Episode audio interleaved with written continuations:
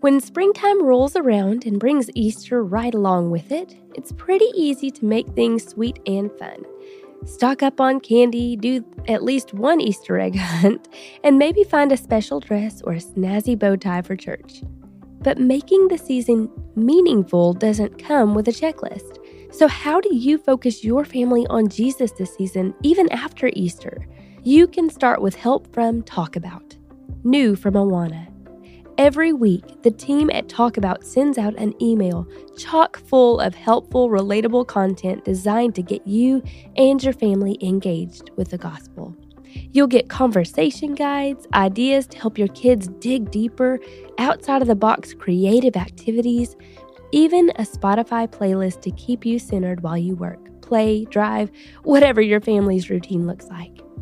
Visit talkaboutdiscipleship.com and subscribe with code HANNAH to get your first month of family faith content for free. That's talkaboutdiscipleship.com. This is Unexpected with Hannah Love. In this podcast, you will gain a new perspective of how God loves you enough to call you to things that you couldn't have imagined for yourself.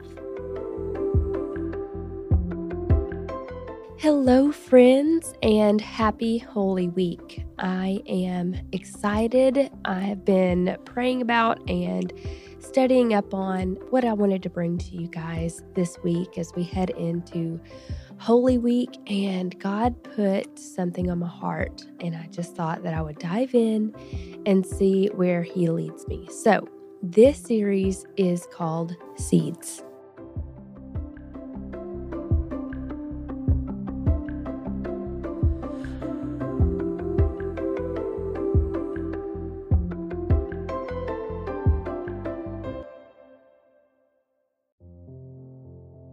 A while back, we bought some wildflower seeds.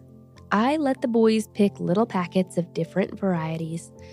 The one I chose, however, was a larger bag of assorted seeds. Asher was excited to start sowing them. As my firstborn, he has a very definite sense of order, so he began opening the packets and sorting them into little styrofoam cups.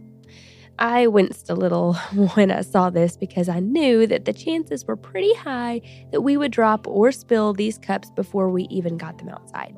But he was proud of his work, so I dutifully admired it. And as I glanced down the row of neatly ordered cups, I began peeking into them. Each cup for its own seeds, until I got to the assorted cup. Asher asked me why they all looked different, and I explained that they will all make different kinds of flowers.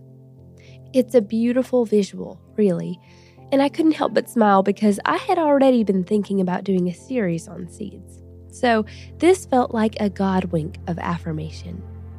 Aren't we so like those mixed up seeds in the assorted cup? And aren't we too planting and sowing different types of seeds in this life? It may take different forms, and the produce won't be the same, the process won't be the same either.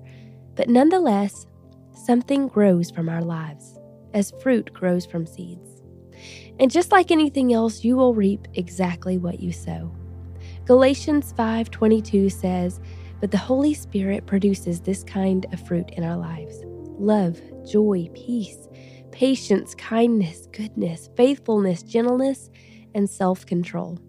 If these are the fruits of the Spirit, you'll have to sow these very things to see your return. You can plant seeds anywhere in your home and family, at your work, amongst your friends, community, and truthfully, the world. If that's too overwhelming for you, though, I will start a little closer to home. How about friendship?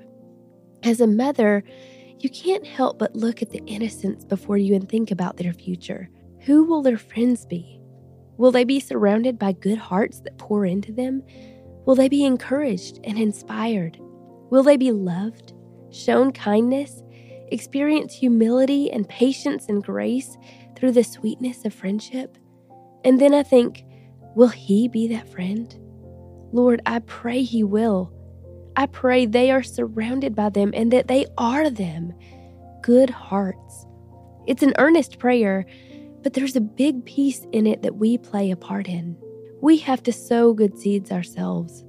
We have to invest in time and be intentional about the friends that we have and allow into the lives of our kids.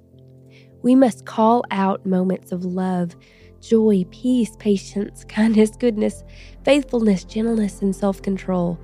We have to exemplify these things. How do we do that?